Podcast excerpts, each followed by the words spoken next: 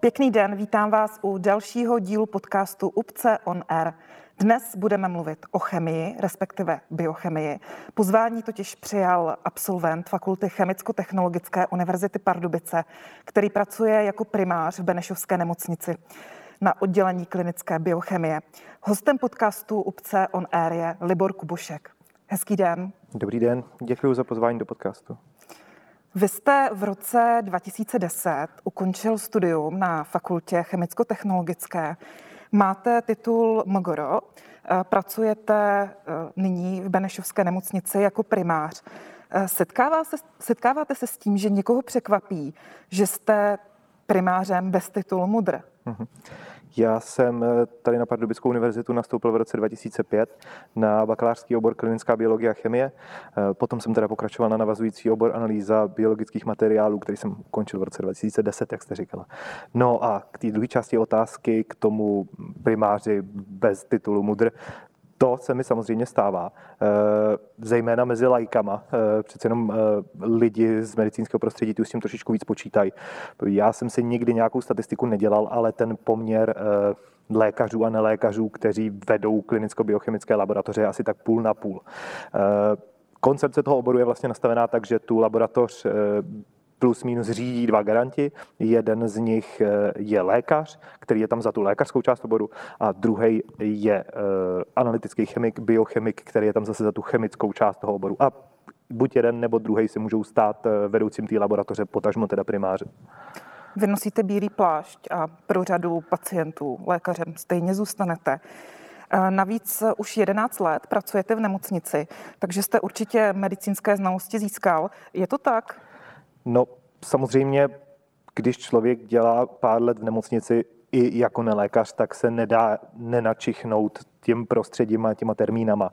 Eh, já se teda samozřejmě za lékaře nepovažuji, to v žádném případě, ale přece jenom do těch výsledků už koukám docela dlouho, takže umím poznat, eh, čí stav se lepší, čí se horší, kdo potřebuje dostat infuzi, kdo potřebuje dostat antibiotika, kdo by měl jít na dialýzu. Ale nesnažím se určitě mluvit do práce lékařům, já jim maximálně nabízím konzultaci v tom, co snad trochu umím, to je klinická biochemie, ale ty těžké rozhodnutí, ty jsou vždycky na tom ušetřujícím lékaři, ten má zodpovědnost a ten všechno řídí. Hmm. Vy jste se primářem stal poměrně brzy, už eh, po třicítce. Byl jste studentem, který měl velké ambice? Eh, je pravda, že primářem jsem se stal relativně brzo ve 34 letech, což je skoro z těch legislativních kritérií ten nejzaší věk, kdy to vůbec možný je. Ale za ambiciozního studenta se teda označit nemůžu a v žádném případě ne, co se týče začátku mých studií, protože já, když jsem sem do Pardubic nastoupil v prváku, tak mě trošku uhranula ta svoboda a to studentský prostředí. A spíš než ambiciozním studentem jsem byl ambiciozním návštěvníkem tady pardubických hospod a barů. A to pak samozřejmě přineslo svoje ovoce v tom, že jsem sotva prolez do druháku. Eh, poslední kredity jsem získal vlastně na dodatečný termín, eh, úplně na poslední možnost.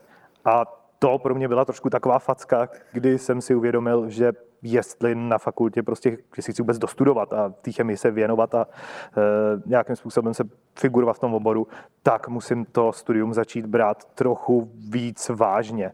A já teda doufám, že od té doby jsem se zařadil e, mezi trošku lepší studenty, ale to samozřejmě nemůžu hodnotit já. Takže jste se hecnul. No, dá se to tak říct. tak. Uh, biochemie, když se vrátíme k biochemii, tak eh, biochemie je věda, která je na pomezí biologie a chemie. Jak jste se k té vaší práci dostal? Já jsem se vždycky viděl eh, možná spíš ve výzkumu, než přímo v laboratorní medicíně, ale když jsem dodělával diplomovou práci, měl jsem před státnicema, tak se mi ozvala eh, paní primářka Kalousová z nemocnice v Benešově, z oddělení klinické biochemie, kde teďka pracuju. A nabídla mi pracovní příležitost, protože si mě pamatovala ze stáží, který jsem tam absolvoval jako student. Eh, líbilo se, jak jsem v té laboratoři fungoval. A já jsem tu nabídku přijal. Takže pamatuju si, že státnice byly ve čtvrtek. Já jsem pak eh, proběhly nějaké obligátní oslavy. No a v pondělí už jsem nastoupil do nemocnice a jsem tam až doteď. Takže bylo to tak, že jste slavil a další den už jste byl v laboratoři. Skoro jo. Um, ono se zdůrazňuje klinická biochemie. Proč? já nechci někoho zdržovat nějakýma suchopárnýma definicema, ale to slovo klinická znamená to, že z toho poměrně širokého oboru klinické biochemie, tak my se zaměřujeme na všechno to, co souvisí s pacientem. My z poznatků z patobiochemie víme, které látky v těle se měnějí ve zdraví a v nemoci a pomocí postupů analytické chemie se snažíme tohleto sledovat a tyhle ty data poskytnout klinikům pro to, aby oni mohli líp provádět svoje diagnózy a prognózy a vedení terapie. Mm-hmm. Co ta vaše práce v laboratoři obnáší? Respektive, eh, jaké vzorky analyzujete? Eh, moje laboratoř, jestli si můžu dovolit říct moje, tak má 25 zaměstnanců a denně zpracujeme zhruba okolo 600 vzorků. Eh, tu hlavní práci s těma vzorkama, tu fyzickou, to dělají laborantky. My, potom klinický biochemici, jsme tam od toho, aby jsme vlastně eh, zaručili to jednak, že ty výsledky jsou naměřeny správně a že to, že to všechno dává hlavu a patu. Samozřejmě, aby jsme měli nakalibrováno, aby byly uděleny kontroly kvality na strojích a podobně. Z toho, co nejčastěji měříme u nás v laboratoři, tak začínáme od takových základních analytů, jako jsou, jako jsou různé elektrolyty, eh, enzymy, substráty, bílkoviny. Eh, pak se přesouváme k takový trošku vyšší analytice, kde už jsme třeba v pikogramových, nanogramových koncentracích, jako jsou třeba hormony, eh, kardiomarkery nebo onkomarkery. Z povahy toho, že jsme nemocniční laboratoř, tak naše služby musí být dostupné 24 hodin denně, 7 dní v týdnu. A pokud jde o to, jaký vzorky zpracováváme, tak to není jenom u nás, ale v 80, z 80-90% ten dominantní materiál pro klinicko-biochemickou laboratoř je eh, krevní sérum nebo plazma. Eh, ten rozdíl mezi sérem a plazmou není pro lajka úplně zásadní, ale kdyby se na nás díval eh, nějaký student z katedry biologických a biochemických věd, tak bych doporučil si to nastudovat, protože si ještě ze studentských let pamatuju, že pan profesor Kandiár na tom docela bazíroval. Ale v mojí laboratoři většina analýz probíhá v séru, krevní sérum je vlastně taková vodná eh, část krve. Tu získáme tak, eh, že provedeme punkci, krev ve zkumavce dáme do centrifugy, jak říkají naše laborantky lidově, tam ji stočíme a oddělí se nám dole vlastně vrstva erytrocitů, která těší a nad těma erytrocitama je taková žlutá žlutá tekutina. A to je to krevní sérum, to je to, co nás biochemiky zajímá nejvíc a v čem my provádíme většinu analýz. Ale není to jediný vzorek, který v laboratoři zpracováváme. Eh, u nás máme tak, eh, taky 100 vzorků moče za den a občas eh, se věnujeme i jiným trošku exotičtějším materiálům, jako je třeba mozkomíšní mok nebo různé punktáty. Mhm. Co vás na té vaší práci baví? Medicína vás třeba nikdy nelákala? Navíc teď, když pracujete tady v hmm, hmm. nemocnici? Hmm. No, já bych teda si začal odzadu. Mě e, medicína nelákala. Ono je to asi takový poměrně běžný scénář, že třeba někdo, nevím, neuspěje v přijímačkách na medicínu a pak se teda snaží profilovat někam do přírodních věd, do něčeho, do nějakého příbuzného oboru, ale e, mě ta práce s pacientami nikdy netáhla. Já jsem vždycky se viděl spíš v laboratoři, prostě mezi vzorkama, mezi přístrojema, takže vyloženě k medicíně jsem, jsem nikdy neinklinoval. Uh... Vy zkoumáte vzorky, eh, jakými jsou vlastně tělní tekutiny, o tom jste už mluvil. Ty slouží potom eh, k diagnoze různých eh, nemocí. Spolupracujete také například s vysokými školami? Děláte nějaký výzkum? My, že jsme laboratoř takového středního formátu. Ten, ta hodně úzká spolupráce s univerzitama bývá většinou na fakultních pracovištích, ale i k nám samozřejmě chodí studenti na stáže. Eh, to je asi taková ta primární formální naší spolupráce a snaží se tam osahat si v praxi to, co se teoreticky učí někde, někde v poslukárnách, aby vlastně viděli, jak ta laboratoř v reálu funguje. A vy neplánujete, že byste se do výzkumu vrátil? Nebo jste nechtěl nikdy dělat opravdu ten uh, výzkum? Já původně, než se teda naskytla tahle ta možnost jít do laboratorní medicíny, tak jsem se ve výzkumu docela viděl. Eh, já jsem vlastně svoji diplomovou práci dělal na Ústavu patologické fyziologie na první lékařské fakultě a dělal jsem to externě, já jsem pochopitelně byl student pořád tady v Pardubicích, ale byl jsem tam jako taková posila. Eh, a ten projekt, na kterém jsem tam pracoval, mě to bavilo, dělal jsem tam ze spoustou opravdu šikovných vědců, ale eh, ono, to, co jsem vyvinul, nějakým způsobem fungovalo, ale chyběly tam pak ty dopady dál prostě. Jo? To, to, co jsme vymysleli, nebylo úplně tak e, přenesitelný do praxe, nebyl tam jako prostě nějaký reálný benefit tohodle. A to mě trošku od té vědy odradilo, protože mě děsila představa, že já půjdu do vědy, budu roky se zabývat něčím a nakonec zjistím, nechci říct, že to je k ničemu, ale že ten efekt toho výzkumu je velice malý. Tak eh, proto eh, mě zaujal ten svět laboratorní medicíny, kde já samozřejmě z té naší laboratoře nikdy nevyvinu nic převratného a nezměním svět, ale mám pocit, že pomáháme docela dost lidem. Sice trochu, ale každý den. Vy jste mluvil o efektu ve výzkumu a my jsme dokonce už tady v podcastu mluvili o tom, že jedna z těch vlastností, kterou by měl vědec mít, eh, je trpělivost. Tak eh, chcete říct, že trpělivost nemáte, nebo byste neměl na to trpělivost? Jo, to je asi to, to máte pravdu, tak to opravdu asi trošku je. Eh, vy se vracíte ve svých slovech na Univerzitu Pardubice. My se tímto dostáváme k absolventskému programu, který se přímo jmenuje Absolventi absolventům kde zkušení eh, absolventi pomáhají těm mladším, můžeme říct juniorům, najít práci a životní eh, směr. Eh, to spojení s vámi probíhá na sociální síti my.upce.cz. Vy jste se do tohoto programu také přihlásil. Za jakým účelem chcete pomoct někomu z mladších kolegů? To byl určitě jeden z důvodů já vlastně, že jo, poměrně brzo jsem se na tom pracovišti, kde jsem, dostal někam, kam už pomoc víš, to nejde. A tak když jsem se usadil do toho kapitánského křesla, tak jsem si říkal, fajn, ale co teď jako budu dělat? Jo. Já si nemyslím, že to, že dělám šéfa nemocniční laboratoře, ze mě dělá nějaký vzor, nebo že by někdo si měl sednout na zadek z toho, jakou já jsem udělal obrovskou kariéru, jako to v žádném případě. Ale ta práce mě baví, mám to rád. A mám takový pocit, že prostě bez Univerzity Pardubice nebo bez fakulty chemicko-technologické by můj život vypadal jinak. A přemýšlel jsem nad tím, jak bych mohl v škole něco vrátit. A už máte v hlavě nějaký plán, jakým způsobem budete eh, postupovat? Já, samozřejmě ta moje specializace je poměrně úzká, ale myslím si, že nějak základně bych mohl eh, poradit eh, absolventům, kteří by se chtěli dostat do světa laboratorní medicíny a pak třeba i trochu těm zkušenějším, kteří by se připravovali na atestaci z klinické biochemie. To zrovna pro mě bylo docela stresující v období já jsem si neuměl představit, že bych u profesní zkoušky vyhořel. Jo, to je trošku něco jiného, nebo aspoň já jsem to tak cítil, než když jde student na zkoušku prostě tady. Eh, tam se trošku počítá, že může mít nějaké nedostatky, ale mě děsila ta představa, že já přijdu před komisi a oni mi po šesti letech, který jsem v tom oboru strávil, eh, řeknou, že tomu vlastně moc nerozumím a ať to zkusím ještě někdy jindy. Tak eh, já jsem najel do takového psychedelického režimu, kdy jsem se rok a půl, jsem jenom chodil do práce a učil jsem se. Nic jiného jsem nedělal, takhle jsem to furt točil dokola.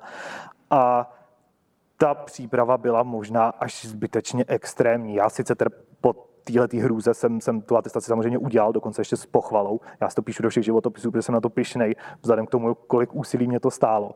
Ale eh, to, že jsem si prošel tak, tak, tak, tímhletím, tak si myslím, že bych byl schopný poradit studentům, jak se na tu zkoušku připravit a třeba i jak to úplně jako nepřehánět, tak jako jsem to přeháněl já. Zůstaňme ještě tady na Univerzitě Pardubice. Eh, jaká to pro vás byla studia, respektive na koho si rád vzpomenete? Hmm. Ty studia tady v Pardubicích byly fajn. Pokud si teda odmyslím ten můj prazvláštní jako prvák, kde mám vzpomínky na všechno možný, jenom teda ne na studium, tak opravdu jsem se tady toho naučil hodně. Jako je těžký eh, vyjmenovat všechny lidi, kteří mě tady nějakým způsobem ovlivnili. Těch, těch vynikajících pedagogů je tady opravdu spousta. Když si mám rychle na někoho vzpomenout, tak to byla třeba imunologie s paní profesorkou Bílkovou, eh, biochemie s profesorem Čeganem, eh, analytická chemie s profesorem Venturou a nebo třeba fyzikální chemie s profesorem Skopalem. To bylo, to bylo taky super. U všech tady těch lidí já jsem měl pocit, že mi prostě přednáší někdo, kdo tomu svým oboru opravdu rozumí a stačilo prostě jenom trochu poslouchat a to množství těch znalostí, které se od nich dalo pochytit, bylo, bylo opravdu velký. To už nemusím asi ani zmiňovat takový superstar pardubický, jako je pan profesor Holčapek.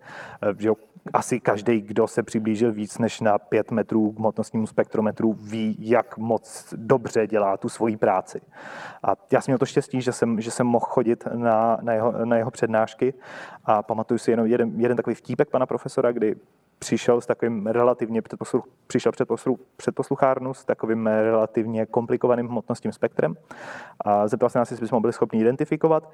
No a nikdo moc nevěděl, tak nám jako nápovědu eh, dal to, že se jedná o typický pardubický produkt. Eh, První to teda samozřejmě nebyl, ale stejně to nikdo nerozklousknul a nakonec nám pan profesor prozradil, že ten, eh, to, co jsme, hled, to, co jsme měli poznat, byl Semtex. Tak to je pardubický produkt. Hmm.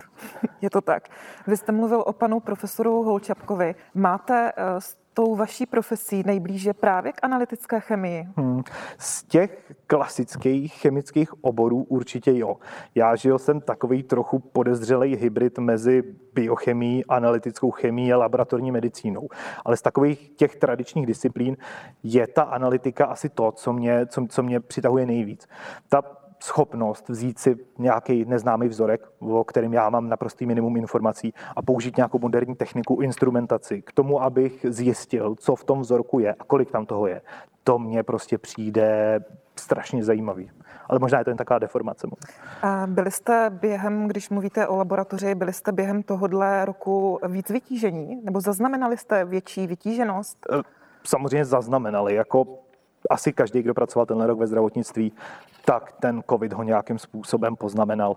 Eh, já se vůbec nechci pasovat do role nějakého covidobijce. Jo. My v laboratoří jsme měli štěstí na to, že jsme byli trochu za frontou, ale prostě to, co předvedli internisti, anesteziologové, pneumologové, ale nejenom lékaři těchto těch odborností. Jo. Ono v tom poloválečném režimu, v kterém ty, v kterým ty covidária fungovaly, tak se k těm pacientům dostávali i chirurgové, ortopedové, kteří s těma lidma standardně nedělají a museli v těch příšerných ochranných prostředkách prostě fungovat a dělat, dělat docela náročnou práci. Eh, taky by se určitě nemělo zapomínat na, na sestry a pomocný personál, protože ty si užili taky hodně. Hmm. Eh, kdybych měl nějakým způsobem si přihrát trošku laboratorní polivčičku, tak bych asi pochválil molekulární biologii a mikrobiologii, protože na nich ležela docela velká tíha v tom, že fantasticky stoupla poptávka po eh, PCR vyšetřování covidu. Ono samozřejmě v laboratořích máme moderní techniku, člověk toho může udělat opravdu hodně, ale je potřeba nějaký čas trošku na adaptaci. Jo, a to si myslím, že, že, ty, že ty molekulární biologové neměli, ale podle mě se s tím popasovali dobře. Hmm. Chodí teď za vámi třeba i lidé a ptají se vás na vyšetření na protilátky? To je teď poměrně častý. Uh, já, že jo, my jako biochemici jsme se tomu přímému vyšetřování toho covidu tak trošku vyhnuli, ale na těch protilátkách se nám to lehce vrátilo zpátky jako bumerang. Uh, já to je vlastně první metoda, kterou já si pamatuju za tu dobu, co v laboratoři jsem, kterou jsme zaváděli, tak říkajíc on demand, jakoby na přání veřejnosti. Já jsem to úplně zavádět nechtěl, z důvodů, o kterých se ještě zmíním, ale ten tlak té veřejnosti byl tak velký, že když už mi prostě denně volalo 10-15 lidí, kteří se ptali na tohle vyšetření a já jsem je musel odkazovat někam jinam a všechno možným vysvětlovat, tak jsme rozhodli o tom, že už to prostě jako zavést musíme, že takhle už to dál udržitelný není. Takže metodu jsme zavedli, No a samotný to vyšetřování protilátek, to je jako mezi odbornou veřejností docela třaskavý téma. Eh, to se odráží ve stanovisku zdravotních pojišťoven, který to vyšetření vlastně neproplácí, nebo respektive proplácí, ale v hodně úzkém spektru indikací. Takže 99% lidí, kteří nám na to vyšetření jdou, tak nemají klasickou žádanku od lékaře, ale přijdou jako samoplátci, že je prostě ty protilátky zajímají. A ten největší problém na tom vyšetření je to, že my neznáme tu protektivní hladinu protilátek. My nevíme, kolik jich má, kolik jich má být, aby jsme byli schopni říct, fajn, prostě vy velice pravděpodobně máte silnou imunitu proti covidu a nemocníte. Tohle se asi hodně řeší. Jo, velice. Hmm. Žádná národní autorita nikdy nevydala prostě nějaký množství protilátek, který je dostatečný proti tomu, aby byl člověk chráněný. Já se, když tyhle výsledky musím interpretovat, moc se mi to nechce, tak se to snažím rozložit do dvou rovin. Jedna je ta kvalitativní informace, jestli tam ty protilátky jsou nebo nejsou. A to si myslím, že funguje dobře. Jo? E, že my jsme schopni poznat, kdo tomu viru byl exponovaný nějakým způsobem, nebo teda eventuálně očkovaný, a kdo se s tím, kdo se s tím patogenem ještě vůbec nesetkal. To je informace, která může klinicky vždycky být důležitá. Ale většina těch samopláců si pro to vyšetření eh, si chodí kvůli tomu kvantitativnímu, eh, kvantitativnímu výsledku, aby měli prostě to číslo. Ale to je strašně zrádný, protože eh, imunita člověka proti jakýmkoliv patogenu, to nemusí být zrovna jenom COVID, se nedá schrnout do jednoho čísla. Navíc ty protilátky tvoří jenom část té imunity, která, která proti tomu viru v případě infekce bojuje. Takže ta interpretace musí být opravdu hodně opatrná. Já ještě to mi přijde, že se občas mezi, mezi, mezi laickou veřejností moc neví. Eh, tyhle ty všechny soupravy pro to stanovení těch protilátek vznikaly docela, no já nechci říct na koleně, ale je to všechno hrozně nový. Takže tam ještě neproběhla standardizace. Je hrozně důležitý vědět, na jakým analytickém systému nebo ten váš výsledek byl naměřený. Protože mezi těma výrobcema, eh, co nabízejí stanovení protilátek, tak jsou třeba i řádový rozdíly. Jo, takže ty výsledky nejsou zaměnitelné a je potřeba, potřeba na tohle pamatovat. Uh-huh. Myslíte si vy sám, že bude nutné přeočkování? No, to je jako taková otázka za bludišťáka trochu. Já si myslím, že to úplně nikdo ještě neví. Eh, já teda nejsem imunolog ani vakcinolog, jsem spíš takový poučený like. Ale zase těch protilátek máme v laboratoři poměrně dost. My jich naměříme tak v okolo tisícovky měsíčně. A ty trendy jsou tam poměrně jasný. Ty očkovaní lidi mají eh, z naší zkušeností tak pětkrát až desetkrát vyšší hladinu protilátek, než ty, co ten COVID prodělali. Ale když řeknu prodělali, tak tím myslím takový ty lehčí domácí průběhy. Samozřejmě lidi, kteří eh, byli někde na invazivních terapiích, co si poleželi po árech a po jibkách, tak většinou těch protilátek mají ještě víc než ty očkovaní. Ale eh, trošku problém je, že ta hladina těch protilátek rychle klesá. Ona vlastně z těch vysokých hodnot začne, začne, začne klesat poměrně rychle a jak se časem dostává dolů, tak se ta křivka zase začne oplošťovat, není to prostě jako lineární sešup, tak se začne trošku oplošťovat a ten pokles se sníží, ale pořád tam je.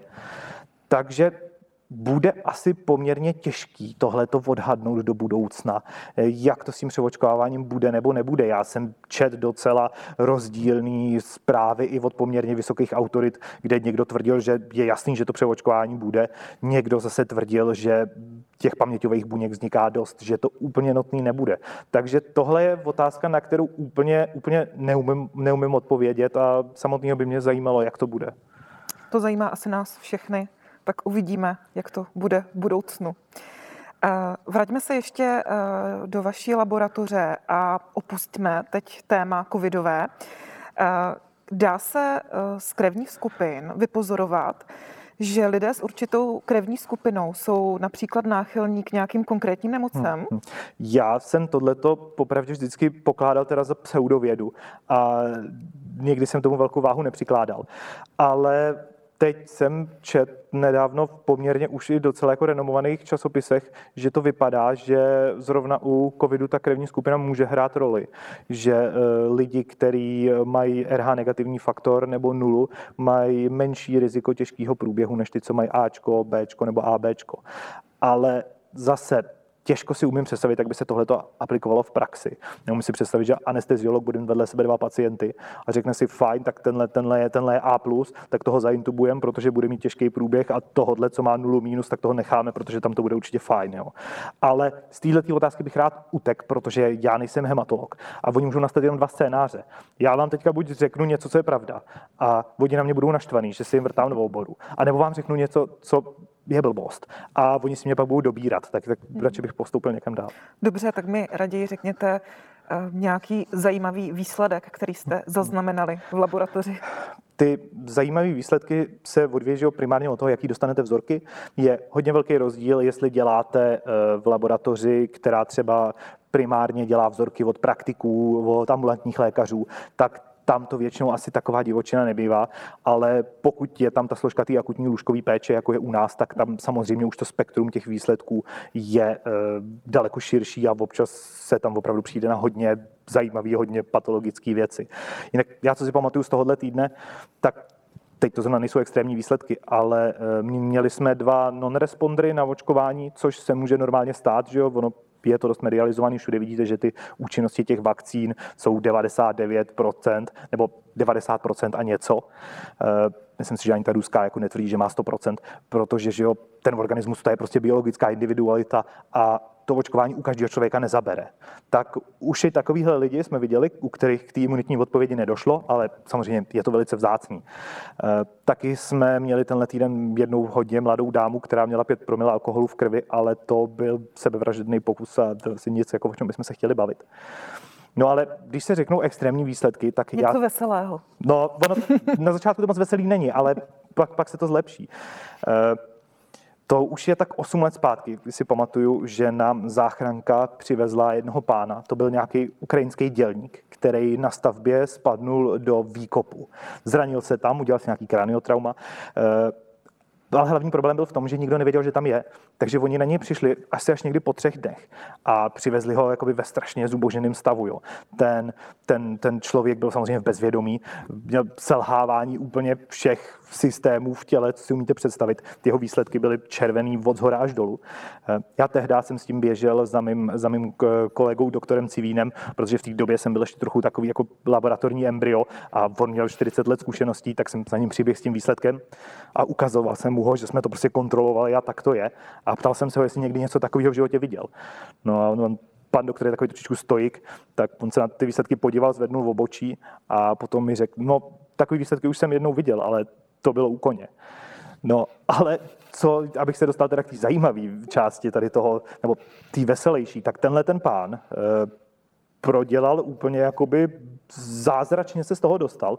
On se že jo, na, na Áru se nějakým způsobem chytil, z Ára se dostal na Jibku, z Jibky se dostal na standardní pokoj, potom ho normálně propustili domů a když jsem viděl jeho výsledky asi za dva měsíce, když přišel na kontrolu, tak tam nebylo vůbec vidět, že k takovýhle události došlo. On měl výsledky jako úplně zdravý člověk. Takže to pro vás bylo neuvěřitelné? To bylo neuvěřitelné. Hmm. Jak často se třeba setkáváte s HIV pozitivitou? Naštěstí velice málo. Eh, já hlavně bych nechtěl jako bagatelizovat HIV a říkat, že to je něco, čeho jako není vůbec potřeba se bát, když Maria, to, to v žádném případě. Ale eh, to, na HIV se, že jo, pokud jdete k, ke svým volnímu lékaři, že vám špatně, tak vám samozřejmě nikdo primárně nedělá testy na HIV. To není součástí jakoby standardního krevního odběru nebo nějakých analýz. Ale jsou populace, kde se ten screening dělá prostě všem, jako jsou třeba těhotní ženy nebo dárci krve. A že by se nám v těchto těch populacích jako stávalo, že by se tam objevovalo nějaké množství těch HIV pozitivních, to se jako nestává. To je opravdu, opravdu velice vzácný. Ona je to spíš eh, záležitost takových těch rizikových komunit. Hmm. Oni se lidi většinou představějí uh, intravenózní toxikomany, jo, a e, nebo věci, které se týkají prostituce a podobně, ale zrovna teda u nás v Čechách vlastně největší přenos probíhá nechráněným stykem mezi homosexuálníma mužema. Jo, hmm. to je, to je, to je tam toho HIV je u nás, u nás nejvíc. Je něco, co vás eh, během kariéry primáře v Benešovské nemocnici překvapilo? Eh, tou dobou jsem teda ještě nebyl primář, ale to, co jsem zažil eh, v roce 2019 na konci roku, když proběh na nemocnici ten kyberútok, no to bylo celé medializovaný, takže to možná, možná někdo, někdo, někdo si ještě vzpomene, tak to byl docela solidní očistec. No. Já si pamatuju, že jsem přišel do práce a kolegyně mi řekla, že nefungují počítače, tak jako já jsem si myslel, že spadnul nějaký server nebo něco takového. Ale záhy jsem teda zjistil, co se stalo, jakože nějaký hekři, já ani nevím pořádně odkaď, tak nám e, kompletně zaheslovali všechno, včetně záloh. Takže my jsme najednou de facto nebyl skoro funkční počítač v nemocnici. Jo, a Tohle jsou věci, které si člověk normálně neuvědomuje, protože tu výpočetní techniku bere jako samozřejmost. Ale my, když jsme ji neměli, tak to se z té nemocnice, to se opravdu vracíte jako v trochu o sto let zpátky. Jo. Ten, ten, ten standard té péče se bez těch počítačů ani, ani nedal dodržet.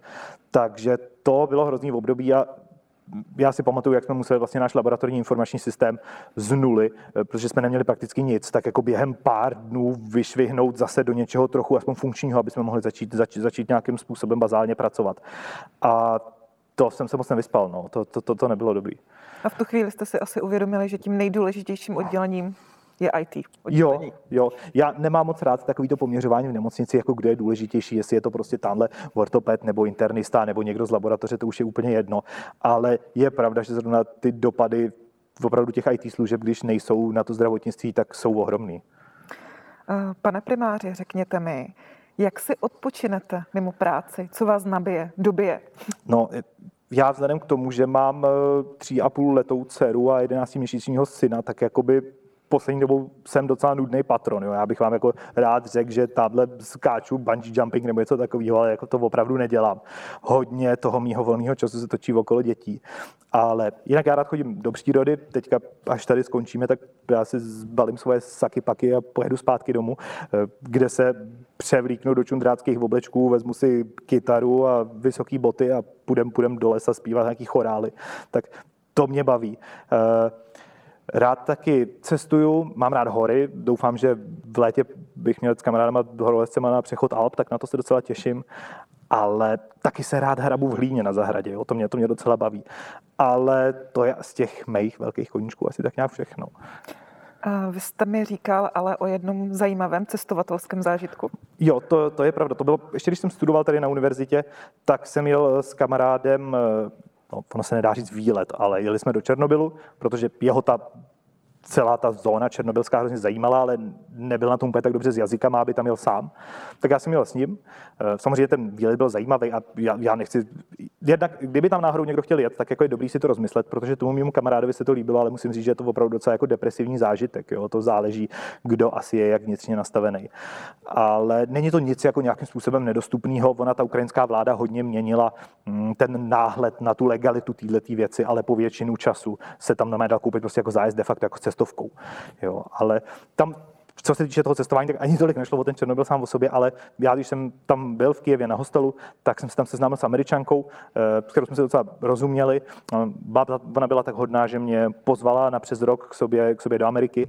No a já jsem že jo, přiletěl za ní, ona byla původem z Arizony a udělali jsme tam prostě úplně nádherný road trip po, po Arizoně, po Kalifornii a to byl moc hezký zážitek a jen mi na tom přišlo takový trošku paradoxní, jako že člověk prostě z Černobylu se přesune do Kalifornie a takhle. No, tak to, to, to, to bylo zajímavý cestovatelský zážitek.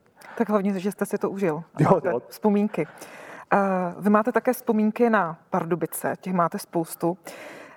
Hrdě se hlásíte ke své alma mater. Když jste mi říkal, že vám univerzitní mikinu prokousnul pes, tak my jsme si říkali, že bychom vám tady tu mikinu mohli dát novou. A ta mikina je tady. Děkuji moc, to, to jsem nečekal. No, my děkujeme, že děláte dobré jméno Univerzitě Pardubice. to doufám. Určitě. Já si myslím, že primář je dobré místo. tak děkuji moc za tu mikinu. Pane primáři, já vám děkuji, že jste přijal pozvání do univerzitního podcastu a třeba zase někdy naslyšenou. Ještě jednou děkuji za pozvání a naslyšenou. Hostem podcastu Upce on Air byl Libor Kubošek, primář z Benešovské nemocnice, absolvent Fakulty Chemicko-technologické univerzity Pardubice.